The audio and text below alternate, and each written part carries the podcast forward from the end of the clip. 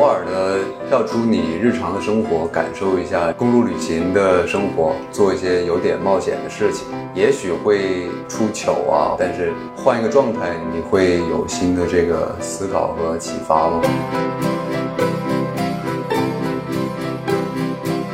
看一个影片适合什么样的观众，其实就是看影片的核心表达能被什么样的观众理解。那我觉得这个影片它的核心表达，我觉得可以概括成两点吧，一点是家庭的意义，另外一点是不要被社会的标准规训你的生活。而这两点，我觉得都是适合绝大多数人的。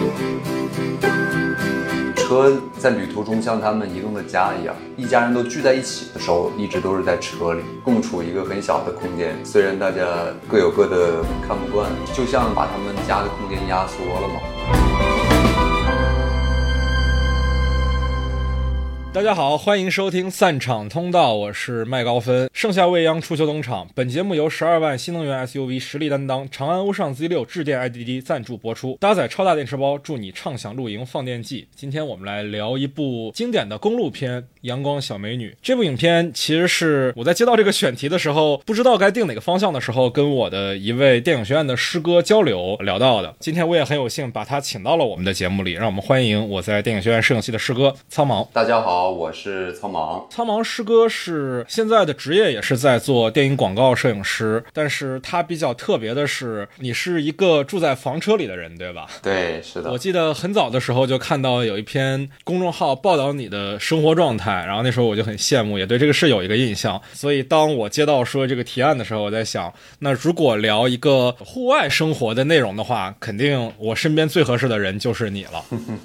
我现在就是在一台那个 C 型房车里面生活，然后在海岛，在海边。夏天的时候，基本上在一个岛上停着，风比较大嘛，人工岛。然后冬天的时候，海南的浪比较好的时候，就开着房车到处冲浪。然后养了一只小柴犬，它从小也是在车里长大的，到现在它已经两岁半了。它也很适应这个房车生活。嗯，听起来是一个非常让人羡慕的生活状态啊。当然，我觉得可能对于我们在都市生活的有班上的啊，大家有班上，我没班上啊，有班上或者有学上的人来说，生活在房车里应该是一种可望不可及的。状态吧，毕竟你是自由职业者嘛。实话上讲，就是你是可以靠偶尔的去拍摄电影或者广告来支持自己的生活。但是对于大部分人而言，这可能是一个比较难实现的生活状态。但是呢，我觉得如果你连房车都能搞得定，那开车出去露营，你的生活经验可以说是一种降维打击了。对于绝大多数的啊听我们节目的朋友来说，可能这也是一种更容易上手的生活方式，就是不用真的考虑说住在房车里，我们可以用一个周末。一个假期。开着一辆日常通勤用的车，就可以实现一种几天的长途旅行，对吧？对，体验一下这个露营生活的这种生活方式吧。抽几天时间出来，就用你日常家里开的车都可以。当然，就是 SUV 最好了，它空间比较大嘛。那今天这部影片《阳光小美女》是师哥你推荐给我的吗？虽然很多年前我就看过，对于你而言，这部影片比较适合什么样的观众呢？如果是想跟家人一起公路旅行的朋友，推荐看下这部影片。然后再就是。是这个喜欢这个复古车文化的朋友一定要看这个片子，因为这个片子里面的关键的旅行工具是一台很经典的小面包车。还有就是人生比较迷茫时期的朋友吧，也可以推荐看这部电影，它是一个很。励志的片子，嗯嗯嗯，我可能跟师哥的看法不太一样，就是我觉得反而是在都市生活的人更适合这样的影片。你的生活越有一个常规的模式，你就越需要这样的影片来给你提供一些不一样的态度与观点。在这个片子里面，主人公一共有六个人嘛，就是父亲、母亲、哥哥、妹妹、爷爷和舅舅。这六个人每个人其实都有非常非常我们可以共情的生活里的困境。你比如说爸。爸爸他是一个成功学讲师，但是他的成功学推销的路程是非常非常难的。其实他是一个让大家一看会觉得有点讨厌的角色，但是他的困境又是好像我们生活当中很容易去就碰到的那种状态。是是是，就是被生活现实毒打的人嘛，一个推销成功的 loser。对对对对对对对，你像舅舅，他是美国最有名的普鲁斯特研究者，但是也像普鲁斯特一样，人生面临着很多的不被社会接纳的部分。对。他爱上了自己的学生，但是自己的学生却跟他行业里的死敌谈了恋爱，甚至他连自杀都没有成功嘛。其实每一个人都有自己最不成功的地方，而且这些不成功的地方，好像我们在我们的人生当中都会遇到类似的情况。当然，可能没有像他们那么极端啊，比如说住进养老院因为嗑药被赶出来这种事情，可能有些偏激。但是绝大多数的他们的问题的类型都是我们生活当中能遇到的。你再包括，比如说片子里面的妈妈，她可能是整个故事里面危机最不明确的人，但是他却是整个家庭的粘合剂。对，和缓冲剂。对对对对对，是他一开始说我们必须要上这条路，是他一开始把舅舅带回了自己的家里。对，所以我觉得，其实我们看一个影片适合什么样的观众，其实就是看他们的困境能被什么样的观众理解嘛，或者说影片的核心表达能被什么样的观众理解。那我觉得这个影片它的核心表达，我觉得可以概括成两点嘛，一点是家庭的意义，另外一点是不要被社会的标准规训你的生活。而这两点，我觉得都是适合绝大多数人的。所以我觉得，只要生活在城市里的观众都应该看一看这个片子。是，就是偶尔的跳出你日常的生活，感受一下这个公路旅行的生活，做一些有点冒险的事情，也许会出糗啊，或者是不太好，但是换一个状态，你会有新的这个思考和启发吗？对对对对对，影片本身虽然叫《阳光小美女》，但《阳光小美女》其实只是片子里的一个麦高芬而已。嗯，他们一家人为什么会一块儿踏上这个旅程？是因为片子里面的小女儿妹妹这个角色，她要从新墨西哥州去加州参加一个选美比赛，对七八岁的小孩参加选美比赛，这是一件听起来就挺离谱的事情。对对，对，这也是我觉得影片最妙的一笔讽刺吧。就是我们刚才有提到说，影片本身其实想传递给观众一种不要被社会规训了你的生活标准的概念，而这“阳光小美女”这个标题本身，它所代表的这个选美比赛，它就是一种规训。是一种社会的审美倾向吧？对对对把小孩捏造成一种比较成人化的风格的造型，然后大家来比谁更美。对对对对对，而且最后影片也用了一招绝妙的戏剧场景啊，待会儿我们可能会聊到，就是把这个讽刺的意味推到了一个我非常想不到的巅峰。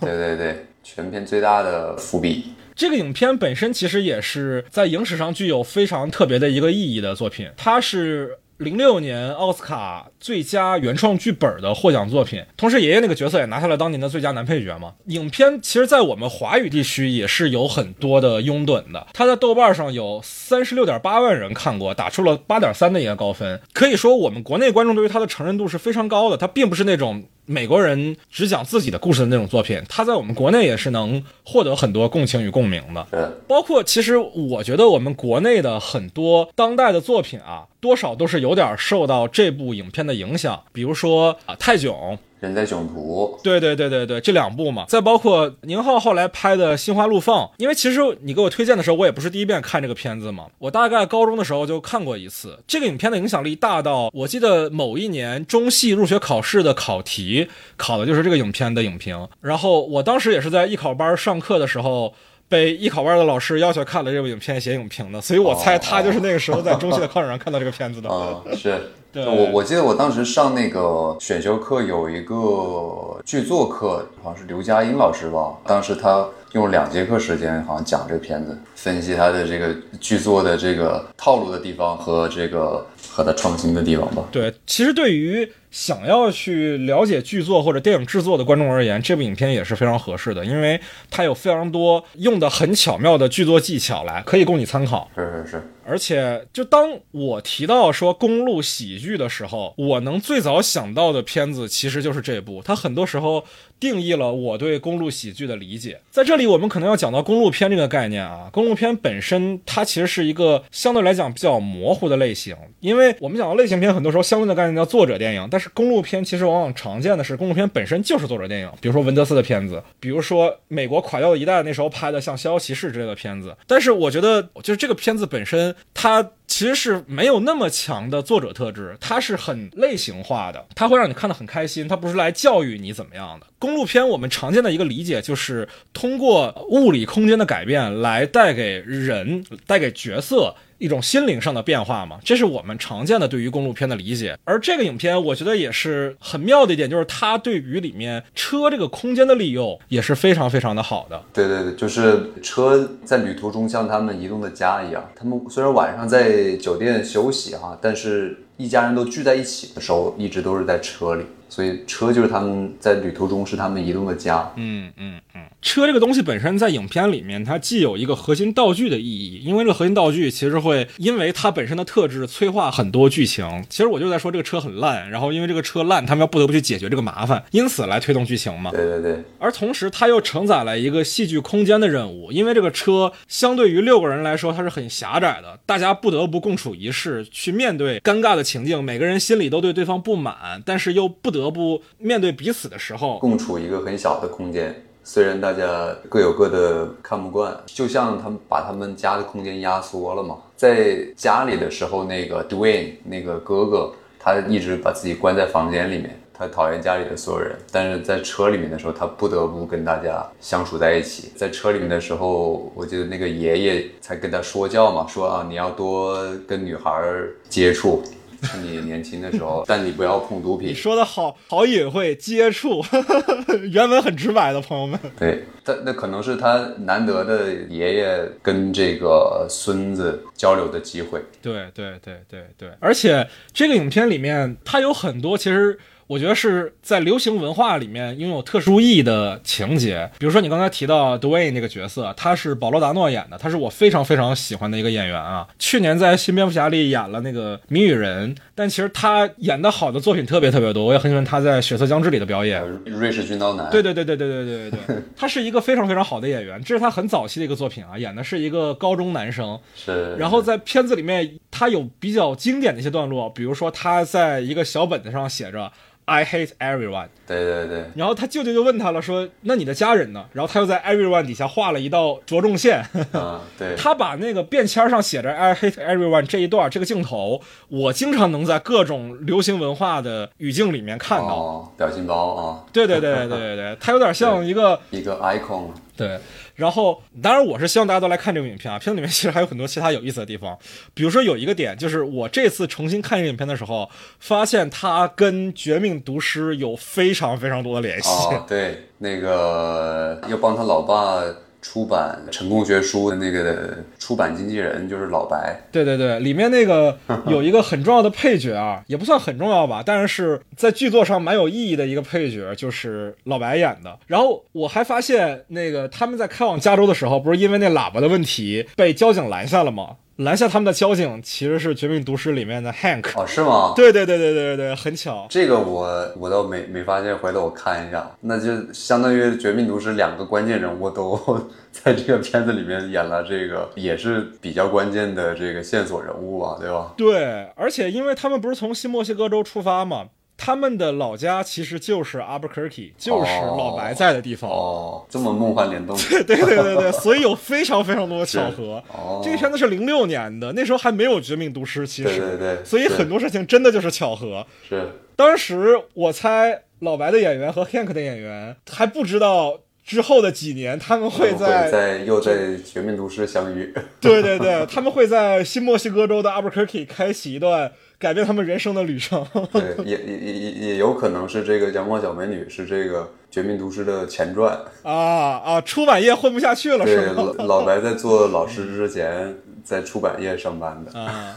你看这个片子里面核心场景不是一个小面包车吗？老白有一个 啊，他那是房车是吗？对，他是一个 van，老白是一个标准房车了。当然这是属于过度解读啊，属于外延的延伸的部分。对，即使不了解这个部分，影片也依然是一个非常非常好的作品，我还是很推荐大家都去看一看。嗯，然后接下来我们来聊一聊说。让我们印象深刻的地方吧，在这一块儿，我们可能就要讨论一些具体的、比较关键的情节了。比较介意剧透的朋友呢，可以等看完影片本身再来听我们接下来的内容。我自己看这个影片，其实高中看的时候印象并不是特别的深，当时还是抱着一个学功课的态度来看的啊，就是知道它是一部剧作非常巧妙的片子，能从它里面学到很多东西。但是这次在看的时候，确实是被它里面很多巧思的地方给惊到了。我自己这次是一个人自己在家看的，看到。最后。脱衣舞那段的时候，居然给我自己一个人看哭了。就是他们这一路是如此的颠沛流离，如此的不容易，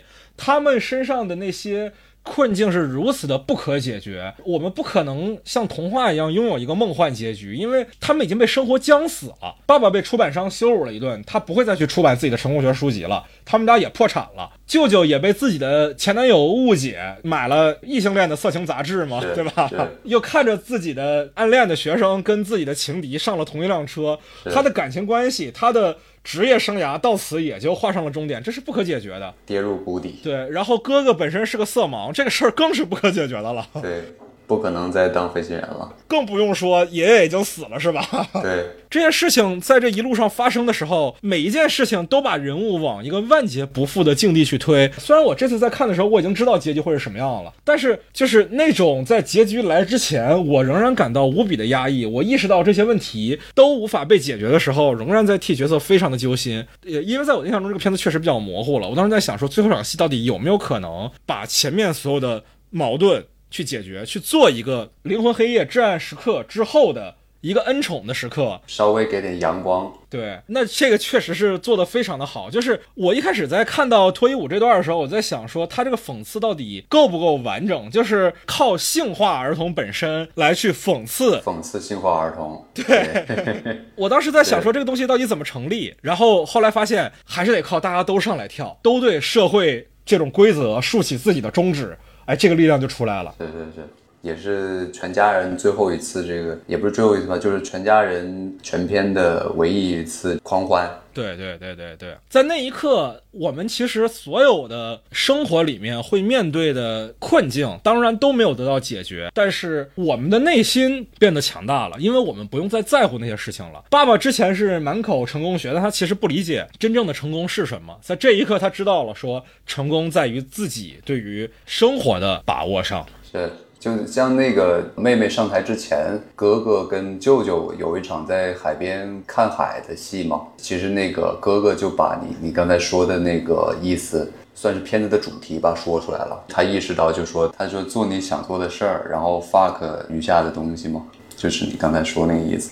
就像他们上台去跳舞，相当于是对台下所有的虚伪的评委和成人。竖了中指也是对整个社会规则的一次挑衅。对，那场戏真的是太有力量了。就是，哎呀，我已经很久没有在看电影的时候哭过了，但是自己在家 看的时候，真的还很受冲击。这次我看的时候，我还注意到一个细节，就是父亲和哥哥在小女孩上台之前，非常想劝小女孩妹妹放弃这次表演。哦，对。就我之前看的时候，其实没有理解说为什么他们一路如此的辛苦的到了这里，然后在这儿要说放弃。对于当时高中的我来讲，这是非常难理解的一件事情。我觉得我不懂剧作为什么要在这儿安排这一步。然后现在我知道了啊，这叫句子上捏一个褶儿。他们必须在谨慎的思考啊，影片的第三幕人物的核心的这个诉求，A 故事的终点对于每个人来说意味着什么？就我高中时候在想说都。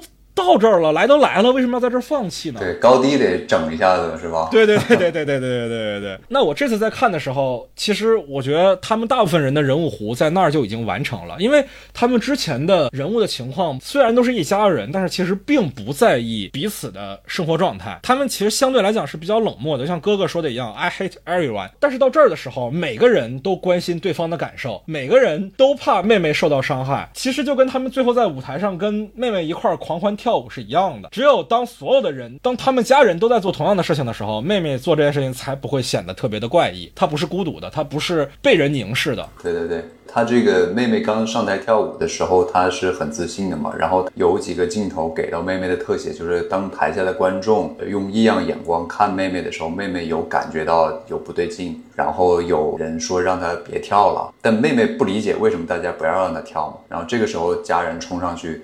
为了撑场，跟他一起跳下去，然后妹妹才没有意识到自己做的事情是怎么说不被大众社会认可的事情。嗯嗯嗯，这个地方我猜啊，站在一个创作者角度上来想，我觉得这个影片应该是最早的创作，就是先想到了这场戏，然后再去设计的每一个人物。嗯，倒推的。对对对对对对对，因为这场戏太像是天才的一笔了。是 是是。有的剧作家说，就是我要先想写好结局，再动笔写前面的。对我也跟有有有些编剧聊过，他说有有时候写到一半，突然意意识到结局有改变了之后，会把前面全部推翻，重新再再构建。嗯嗯嗯，因为结局其实是他们创作的起点，对吧？对，有有时候是这样。嗯嗯嗯。啊，其实我对这个影片另外一个特别强的感受啊，也是这次看的时候才发现的，就是我们一般讲一个影片的时候，片子里面不会有那么多的人物的困境，因为往往是我们是讲一个。核心的问题嘛，你比如说《瞬息全宇宙》，它的核心就是母女关系，对吧？所有的外延的事情，那些花里胡哨的事情，都是补充的，要解决这个问题。对他们都是那个 Bagel 上面的材料，而 Bagel 本身其实是母女关系的困境。但是这个片子，我觉得这次在看，最让我震惊的就是他们每个人的困境真的都特别的实在。我这次在看，我就发现。影片不到半个小时，第一个困境就出现了，就是爸爸的这个事业已经开始全面的崩溃。这跟我当时看电影的印象是很不一样的。我印象中好像人物的困境都是在后半段集中出现的，结果发现刚上路啊，他爸的事业就完了。接下来要面对的是舅舅又遇到了前任，然后再发生的事儿是爷爷死了，对，爷爷死了，然后哥哥又发现了自己是色盲，对，这些事情实在是。接二连三，对对对对对，他是一个非常非常有阶梯状的去把每一个人物都往火坑里推。对，如果我是第一次看这个影片的话，我都不敢想说啊，爷爷都已经死了，我们还能把人物再万劫不复一点吗？嗯，我的天，还 真能。是，爷爷是肉体上的死亡嘛？对于哥哥来说，是他的精神的未来没有了。对，而且他又是一个。喜欢尼采的人，对于喜欢尼采的人来讲，呃，精神上被毁灭了，他的未来没有了，这是多大的一个挣扎呀！对对对。所以我觉得这个片子虽然它在剧作结构上有非常多可以参考的标准的地方，但同时它非常密布的人物的至暗时刻，我觉得也是很有风格的一个写法。因为一般情况下，我们不会有这么多的，没有这么密集。对对对对对。因为真的，我们要想这个影片的话，你很难想说。谁一定是主角，谁一定是配角？看起来好像爸爸和妈妈是主角，但是，呃，你说实在的，妈妈连一个完整的困境都没有，她肯定算不上主角。而爸爸的困境也是这个片子里面。一开始的一个入门级的困境，并不是本片的一个核心的冲突，对吧？对对对，你很难说这六个人里面谁是主角，谁是配角，它就是一个非常非常扎实的群戏。但每个人又都很立体，就很多电影你看完之后，过一段时间你说起这个电影，他可能主角他这个形象还比较鲜明，其他人都很模糊了。但这个片儿就是你一拍脑脑袋想起这个片儿的时候，每个人物都很鲜活，他的形象。对他大概是一个什么样的人，你都能感觉到。对对对对，而且就是片子非常有意思的就是真正去改变了他们的，真正让他们去和解的，让他们去认识到说生活本身的意义的，其实并不是靠发生了什么样的事儿。而就是旅途本身，就是靠这个旅途上不停的大家的接触，来真的对他们产生了影响。对对对，把一家人重新粘合在一起了。对对对对对，我觉得其实这也是对我们平时生活在都市里的人啊，因为我们生活在都市里，其实跟片子里面他们的家庭，我觉得是差不多的，就是都是处理自己日常生活当中的困境嘛。但是真的，如果有机会去走出去的话，去拥有一次几天的旅行的话。会带给我们对于生活有不同的见解，也会带给我们跟家人的关系有一个不一样的体会。嗯，是的，尤其是一家人，或者是你跟你的朋友，或者你跟你的情侣体验户外的生活，跟在都市里面大家一起出去玩的感觉又会不一样。对，户外本身会把人的那种内心深处的那种原始的灵魂吧唤醒了，好像大家又。多多少少变回原始人的状态了。当你走到自然里的时候，可能原始人对这个亲情的这种感觉也会多多少少冒出来。那那个时候，你在跟家人在一起，会感觉更怎么说纯粹吧？然后大家一起在户外，风景很好的地方，一起吃个饭啊，徒个步啊，那感觉会跟。在都市里很不一样，嗯嗯，对。然后我再说，就是这个片子里我印象深刻的点哈，第一点就是他们一家人因为车坏了不能发动，有一个修车师傅给他们支了一招，说你们这个车可以推着它，然后一家人就很费劲的在那高速公路上把车推动，然后打着火，然后一家人一个一个的跳上车，然后让我最印象深刻的就是他们都跳上车之后，那个舅舅很开心，应该是舅舅全片里边第一次笑，就是很开心的说一个人都不能落下，就是我们全家人每个人都上车了，然后大家其乐融融的、气喘吁吁的，终于有了全家人第一次的温情的画面，就是一家人齐心协力的解决了一个问题之后，大家。的关系就被立马拉近了。我我看他们跑的那个状态，有点像那个日剧跑的感觉，就很热血啊啊啊！对，大家都 奋不顾身的，一定把车推着，然后再次踏上旅寻梦之旅。对对对，而且这个本身也是影片海报上的那个画面嘛，对吧？这个主创们也是非常认可这是个地方。对对对，而且这这个推车这个动作。影片应该至少是有三次的。最开始车坏了推了一次，然后把爷爷的尸体偷走的时候也是推车推的，好像结尾还有一次吧？对对对，结尾有一次，是吧？结尾是大家一起把车推着再回去，对。嗯，又撞了一次那个护栏。哎，对对对。影片推车这个事情，它其实是一个核心动作嘛。嗯，对。片子中刚才师哥也说了，说做了好多好多次，就是一方面是它是有大量的。体能的付出的，当我们一块儿在做一项运动的时候，我们对于彼此的信任和理解就会加强。对，就是你看到，哪怕是像舅舅这样一个研究普鲁斯特的、自杀未遂的、刚失完恋的、抑郁的人，也会在做完这个运动之后特别的开心。对对对，分泌了多巴胺。对对对对对对对对，它除了说让我们产生了更多的肾上腺素以外，嗯，它还有一点很重要的就是，这是大家一块儿做的事情，它不是。某一个人努力就能达到的，得每一个人都来推才能实现这件事情，而且还需要有人车推动了之后，还要有人在车上，比如说爷爷去接每个人上车。对对对对，是爸爸还得负负责给车挂档。对对对对对对对，所以其实这是一个非常非常有意思的能把全家团圆在一起的行动。对，是的。而且我觉得这也是一个很妙的比喻吧，就是我们为什么要。打破我们原本的生活，要去到户外去，就在于我们在自然环境里一块儿去做一些需要协作的事情的时候，你可以是搭一个帐篷，可以是一块生一个火，可以是一起钓鱼、一起做饭，这些事情都会使我们之间的连接感变得更强。它不是一个很理性的东西，它就是一个我们作为动物本身本能上的会因为协作而更信任对方。对，是的，呃，人类最初是这个叫什么群居动物嘛？为什么群居在一起？就是大家要。一起协作来养活彼此。嗯嗯嗯。另外一个点就是那个爷爷死了之后，大家一起坐在那个病房门口，然后妈妈很崩溃嘛，哥哥在小笔记本上写 “Go hug mom” 给妹妹看，让她抱一下妈妈。这个点我挺感动的。就像你说那个哥哥他在那个本子上写 “I hate everyone”，就是他是一个。很厌世、讨厌所有人的人，但是在那一刻，他也有他柔情的一面，他会考虑他人的感觉。嗯，而且这个情节，我这次在看的时候，发现它跟之后的一个情节也有非常强的呼应啊。哦，是吗？对，就是你想嘛。哥哥跟 Olive 就是妹妹说去抱抱妈妈，嗯，是因为他觉得妹妹的拥抱能给妈妈解决一些有能量啊，对，是能传递一些能量给妈妈的。然后之后自己哥哥在破防的时候，意识到自己是色盲的时候，谁说都不管用，自己一个人自闭了，去路边待着了，指天大骂。哦，对对对，他不走了，说他就在那儿待着，谁也不管用。对，我就死这儿了，你们都别管我，就这个状态了都。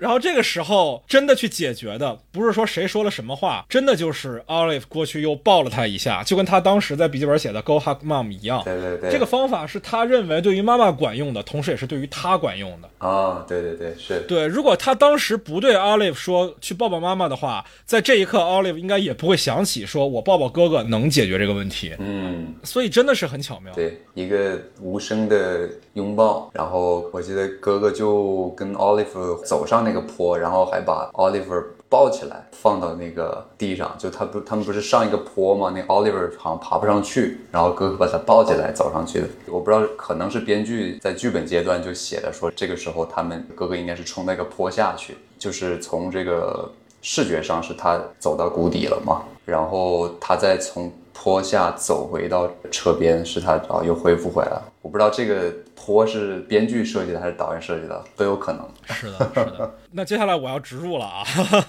就我们刚才有提到说，影片全家人一起推车，说一块儿做很多事情是能帮助我们在户外的环境里去培养跟家人、跟朋友之间的感情的。但是这个影片里面，他们所一块儿做这件事情，它毕竟是一个困难嘛，而且也确实挺危险的。我们影片中也看到了，说这个车刹不住车，这个车喇叭坏了，其实都会带来很多的风险。影片当中，其实大家能平安到达加州。有很大程度是运气成分嘛，对吧？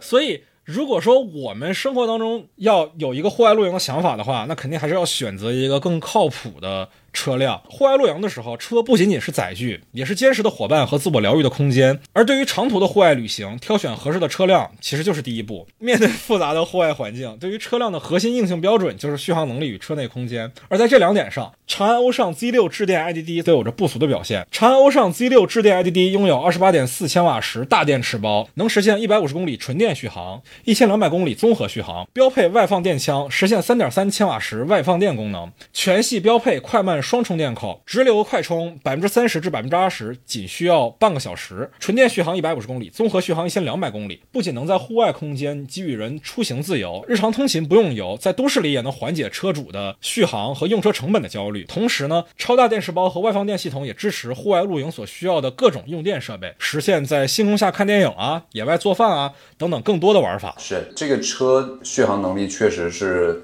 像像我的车，它是油车嘛，加一箱油只能跑四百公里，所以我如果啊要开的这个车，比如说走川藏线啊什么的，我还是会有些这个里程焦虑的。至少我会想，哦，那我那我得配几个油桶放到车里面。但如果这个车能开这个一千二百公里的话，那走三幺八基本上没什么这个里程焦虑了。然后从北京到海南，中间也就可能加个两次吧，或者就加个一次油，可能就就够了。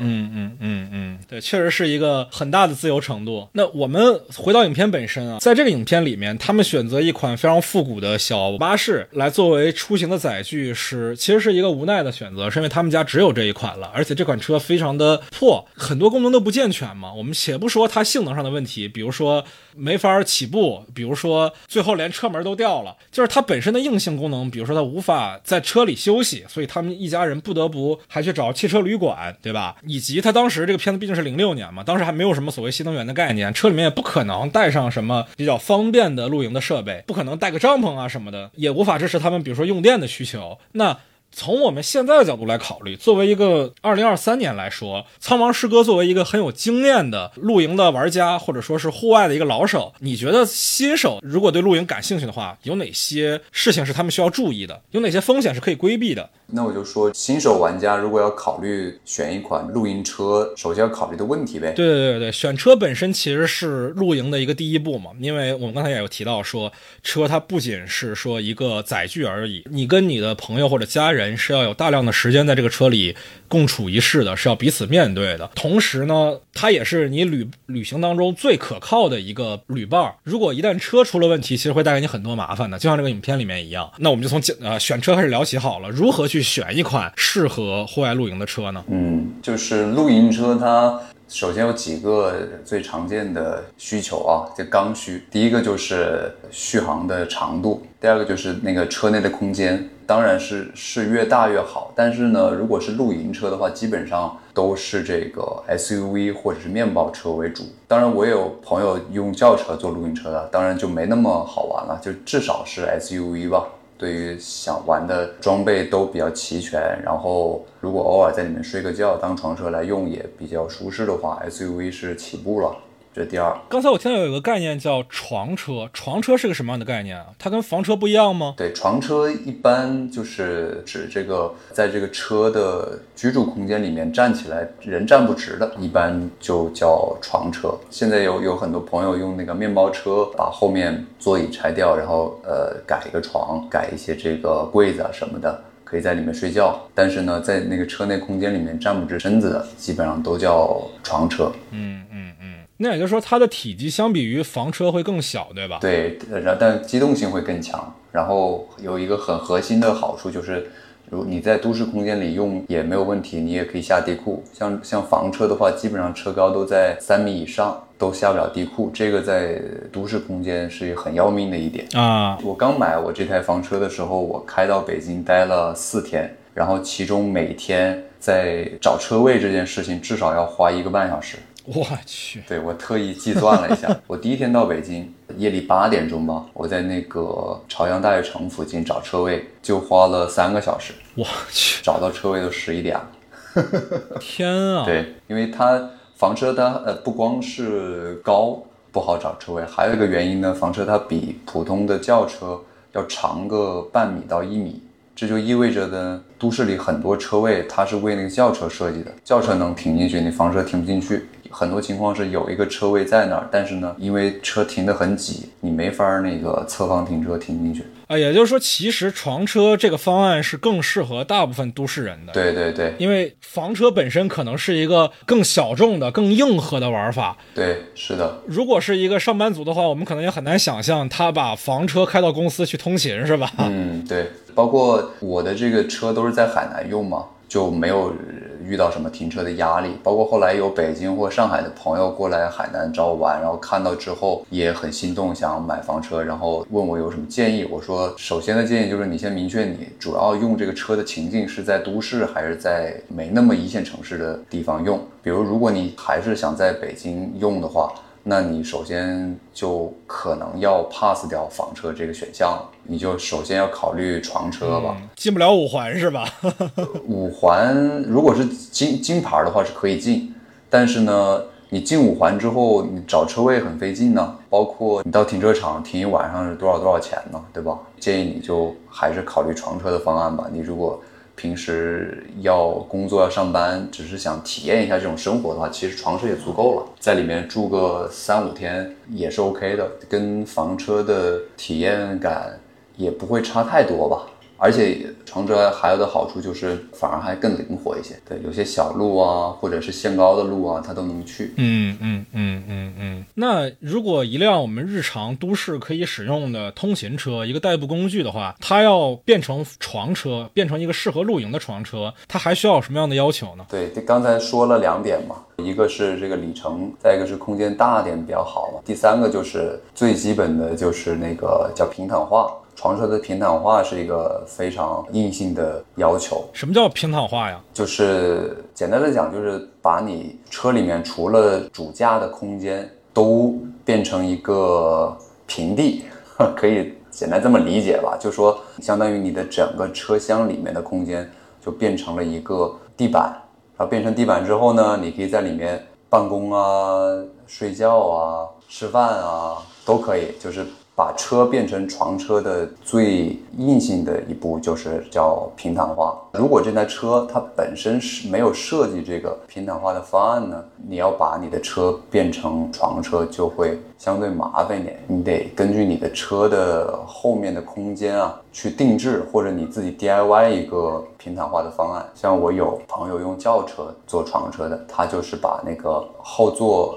拆掉之后，定制了一个木板铺在那个后边，整个加平，这样它那个轿车后面就是一个大概呃两米乘两米高六十公分的一个空间，可以一个人在里面睡觉。那这个的问题就还是说，如果它原本没有平躺化设计的话，你要改造就一定会损失这个车原本的功能，因为它一定要把后座拆掉嘛。哎，对，它会相对麻烦一些。嗯。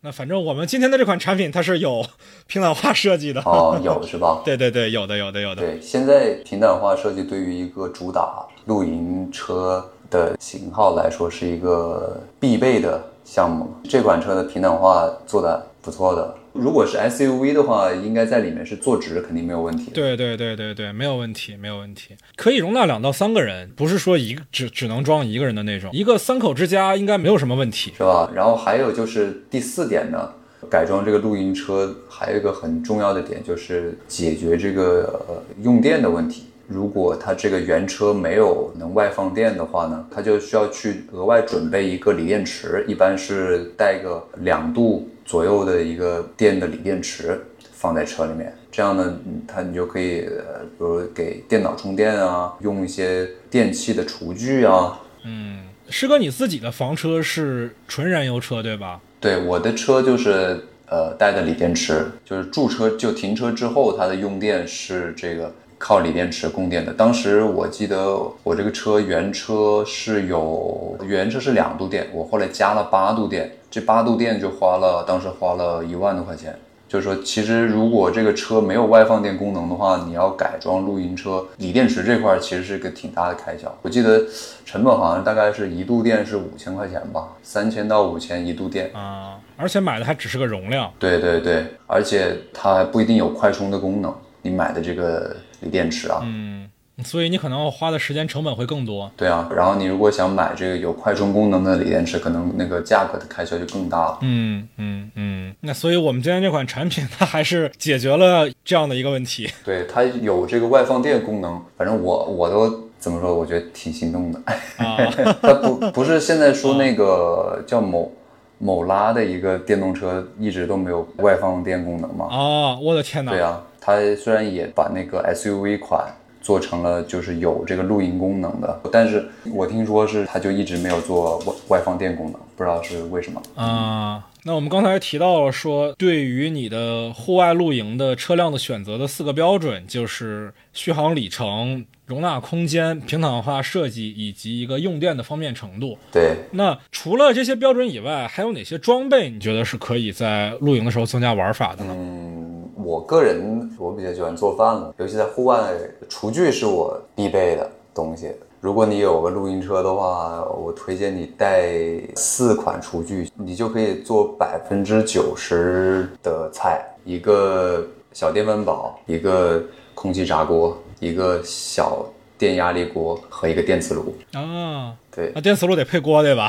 哦对，还有一些罐头儿什么的。师哥，你现在做饭是用电磁炉吗？还是说是用瓦斯之类的？我现在因为我那个车是油车嘛，然后我一般会比较省着用我的车的电，所以我做饭我就尽量都不用电。我也有电压力锅，也有电饭煲，但是我主要做的大多数饭我都还是用那个卡式炉做的，就是还是用明火。那是不是还是有点危险啊？对，相对全用电做饭还是会有一点风险，因为你要备那个卡式气罐嘛。比如说你车里可能多的时候，你会有有个十几二十个卡式气罐放在你的车里面。对，万一发生比如追尾啊，或者是有这个在你的车附近有这个呃着火了呀，或者什么的，还是有风险的。嗯嗯嗯嗯嗯。那除了做饭呢？除了我们刚才提到的四件厨具，对，还有出去玩的话，如果是我要有一台露营车的话啊，我会带一套这个投影的设备。啊，对我们电台的受众都是影迷嘛，对吧？呃，对，大家都喜欢看电影。对啊，到一个户外高点，后面是星空，或者后面是城市的夜景，然后把幕布支在这个背景前面，看一个电影，看个阳光小美女，对啊，挺好的，挺好的，挺好的。挺浪漫。对，我觉得户外看电影是件挺浪漫的事情啊。就是之前 First 青年电影展在西宁办的时候，我记得有那么几年，他们在青海湖边上做过露天放映。嗯就露天放映本身其实就是我们都会很向往那种场景嘛，我们可能在老电影里面都看过呀，对不对？对对对对对，这个东西本身其实还挺有意思的，挺让人向往的，对对对，而且也未必就一定要投在幕布上。对投这个白墙上，对对对，白墙啊、大石头啊，或者我小时候还看过那种水幕电影，就是投在瀑布上。我我记得我小时候那个在那个一个大学的大院里面嘛，就有一个电影院，露天电影院，它就是刷的一个大白墙。有时候没买上票嘛，我就在那个电影院侧面，我现在想起来都觉得挺搞笑的，就是看一个斜的电影，就是特别 斜的那种斜。电影已经不是不是长方形的了，是一个菱形。在边上看 IMAX 那种感觉对对 对，啊，挺有意思的。我记得我小时候就是在我们那儿有一个公园嘛，周末有一个活动就是放水幕电影。哦，水幕电影，哦，对，在那个人造瀑布上，我是在那儿看的《独立日》。哦，我哦，它就就是专门有这种装置是吧？水幕电影。对，它就是，其实它那个装置也谈不上装置吧，就是一个人造瀑布嘛。那人造瀑布平时也是一种景观，哦但是周末的时候它会专门放电影。哦，那不感觉有点像那个全息投影似的？它是立体的吧？有点。我我说实在的，这么多年我的记忆不是很清楚，但是实话讲，我觉得不算是特别好的观影体验，但很有意思。看不太清楚是吧？对对对对，因为那个木老在动嘛，它那个水不是很稳定。糊里 稀里哗啦的都在。对对对对对对对对对对。但我觉得这是一个很好玩的事儿。对啊在户。外看电影，你也很难追求很好的一个观影体验啊。对对对大家就看个氛围，看个状态。对对对。那除此之外呢？除了带投影、带幕布以外，还可以带什么？还有就我的职业来说，如果我有个露营车，它也会被我拿来当这个移动工作车使，装摄影器材啊、灯光器材啊，甚至如果要打灯的话，可以直接从这个车上接电。嗯 都不用发电折了，它这个三千瓦功率也还可以。对对对对，我上学的时候可能这还做不到啊。你师哥，你上学生那时候更早了，当时可能我们用的主要的照明灯具还是钨灯和迪灯。啊，对，但是现在绝大多数的灯都是 LED 了嘛 LED 其实功率是比较低的，不用耗那么多的电。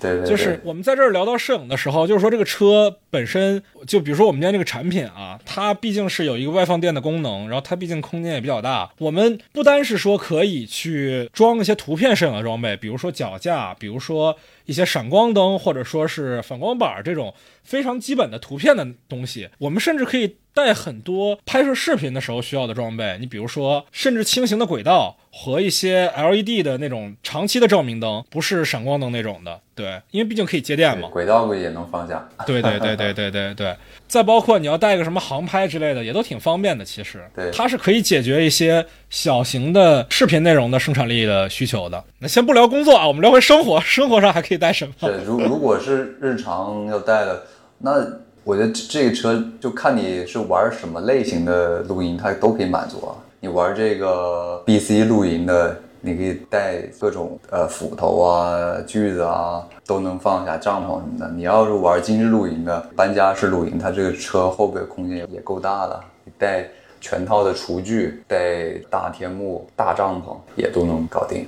如果是我的话，对我主要就是比较简单，厨具可能带的多一点，带一个一个帐篷喽，一个天幕喽，一套折叠桌椅啊就够了。嗯，我记得师哥你刚才也提到说你养狗、对吧？啊，对对对，这车它毕竟后座是有一个平躺滑设计嘛，可以把整个的后排空间解放出来。对，也是宠物友好的。对对对对对，其实带个宠物出门也很方便。对，有的大狗它在那个小的空间里，它会会比较焦虑啊。后座有空间让它走动一下，然后宽敞点儿，它能舒服点儿。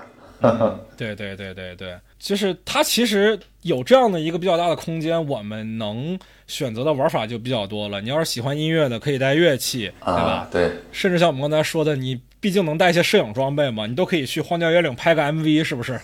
对对是的。对吧？想想还觉得挺带劲儿的，说真的，有点兴奋了。对，那那这你再进一步讲，那都可以可能支持一个小型乐队的巡演了。啊，哇哦，一个小型乐队巡演，比如从从武汉到北京，三四个人，然后后备箱放他们的乐器。对这些其实玩法都挺多的，就是对于户外的一个空间怎么利用，其实是很个性化的一个选择。对，看你是玩什么类型的这个户外运动，喜欢什么类型的露营风格了。在这里又要有一段植入啊，朋友们！基于行业领先的研发实力和极致的用户体验思维，长安欧尚 Z 六致电 IDD 搭载的 OnStyle 五点一智慧快乐座舱，以三大核心智能配置和三大核心辅助驾驶，赋予了汽车智慧生命，强化了车载娱乐空间，带给用户更多的快乐。当你靠近车辆时，只需要说 Z6 打开背门或 Z6 把车开出来，它就能迅速响应指令，解决用户需要腾出双手开背门或者车位狭窄不便出库的痛点。人脸识别、空间传送、三指飞屏以及无麦 K 歌等娱乐功能，更是让用户出行更加便捷有趣。同时，后备箱九十八点六厘米超长进深，同时在它的原本的后备箱的空间就有六百三十八升。如果你把后座平躺下来的话，它就有了一千四百二十五升的一个空间，支持后座平躺化。这个空间是足以容纳两到三个人的休息的，大空间会给予你更多出行的舒适感。那我们刚才其实提了不少户外的我们可以带的东西，可以玩的方法，还有什么其他的点可以给一些对户外感兴趣的朋友新的建议呢？这个车它有这个呃全景天窗哈，如果是我的话，我把它做成露营车的话，我会想去这个天上没什么遮挡的，到晚上如果天气好的话，在车里面看看星空，睡一觉，早上看日出的时候有全景天窗环绕的那种体验感，应该是不错。这个车它有快充功能的话，建议大家可以试试开到海南来。海南现在整个岛的这个充电桩还很普及，尤其是快充很方便，而且海南尤其是秋冬季节过来很凉爽，在海南自驾。会体验感挺好，包括哦，对，今年海南这十二月份有一个号称是中国地区最美的海景旅游公路要开通了，到时候开着这个车走一下那条海景公路，应该蛮爽的。哦，对，然后反正我在海南这边万宁这边的森林公园，晚上在里面过夜有一个很好的体验，就是夜里的时候啊，它有这个萤火虫会在这个森林里面出现，你把车里灯都关掉的时候。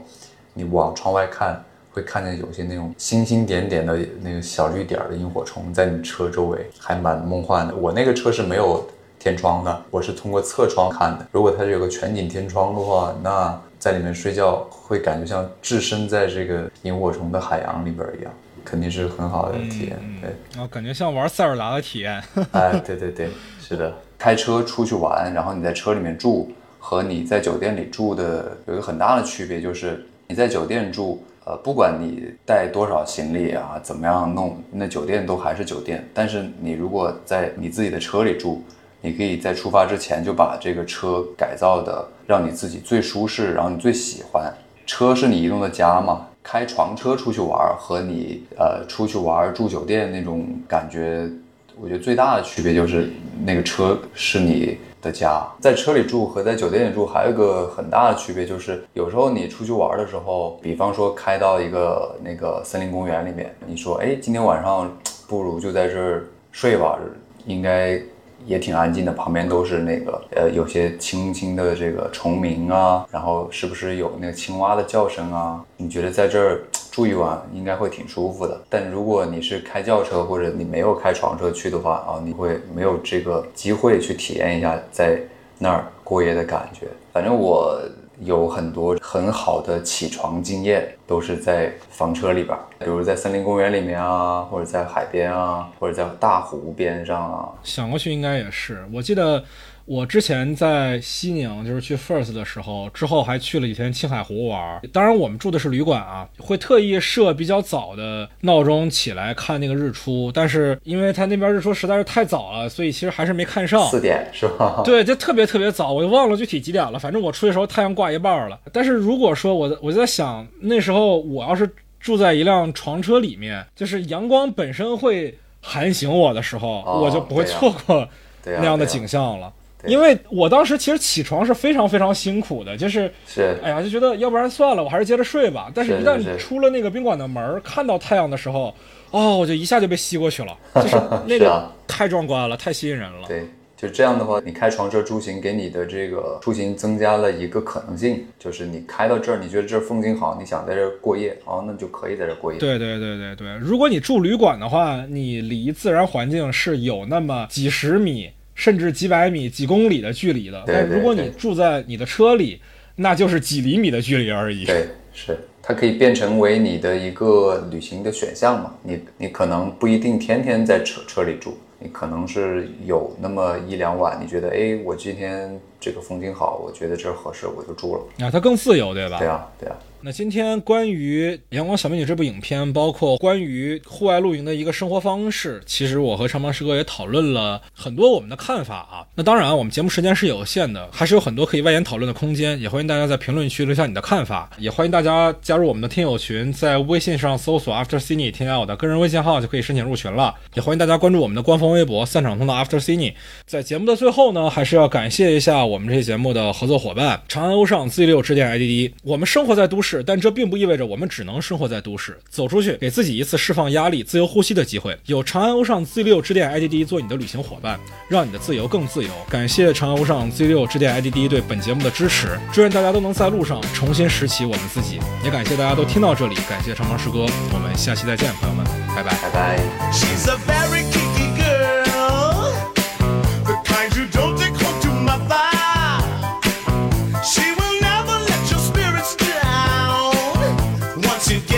The street.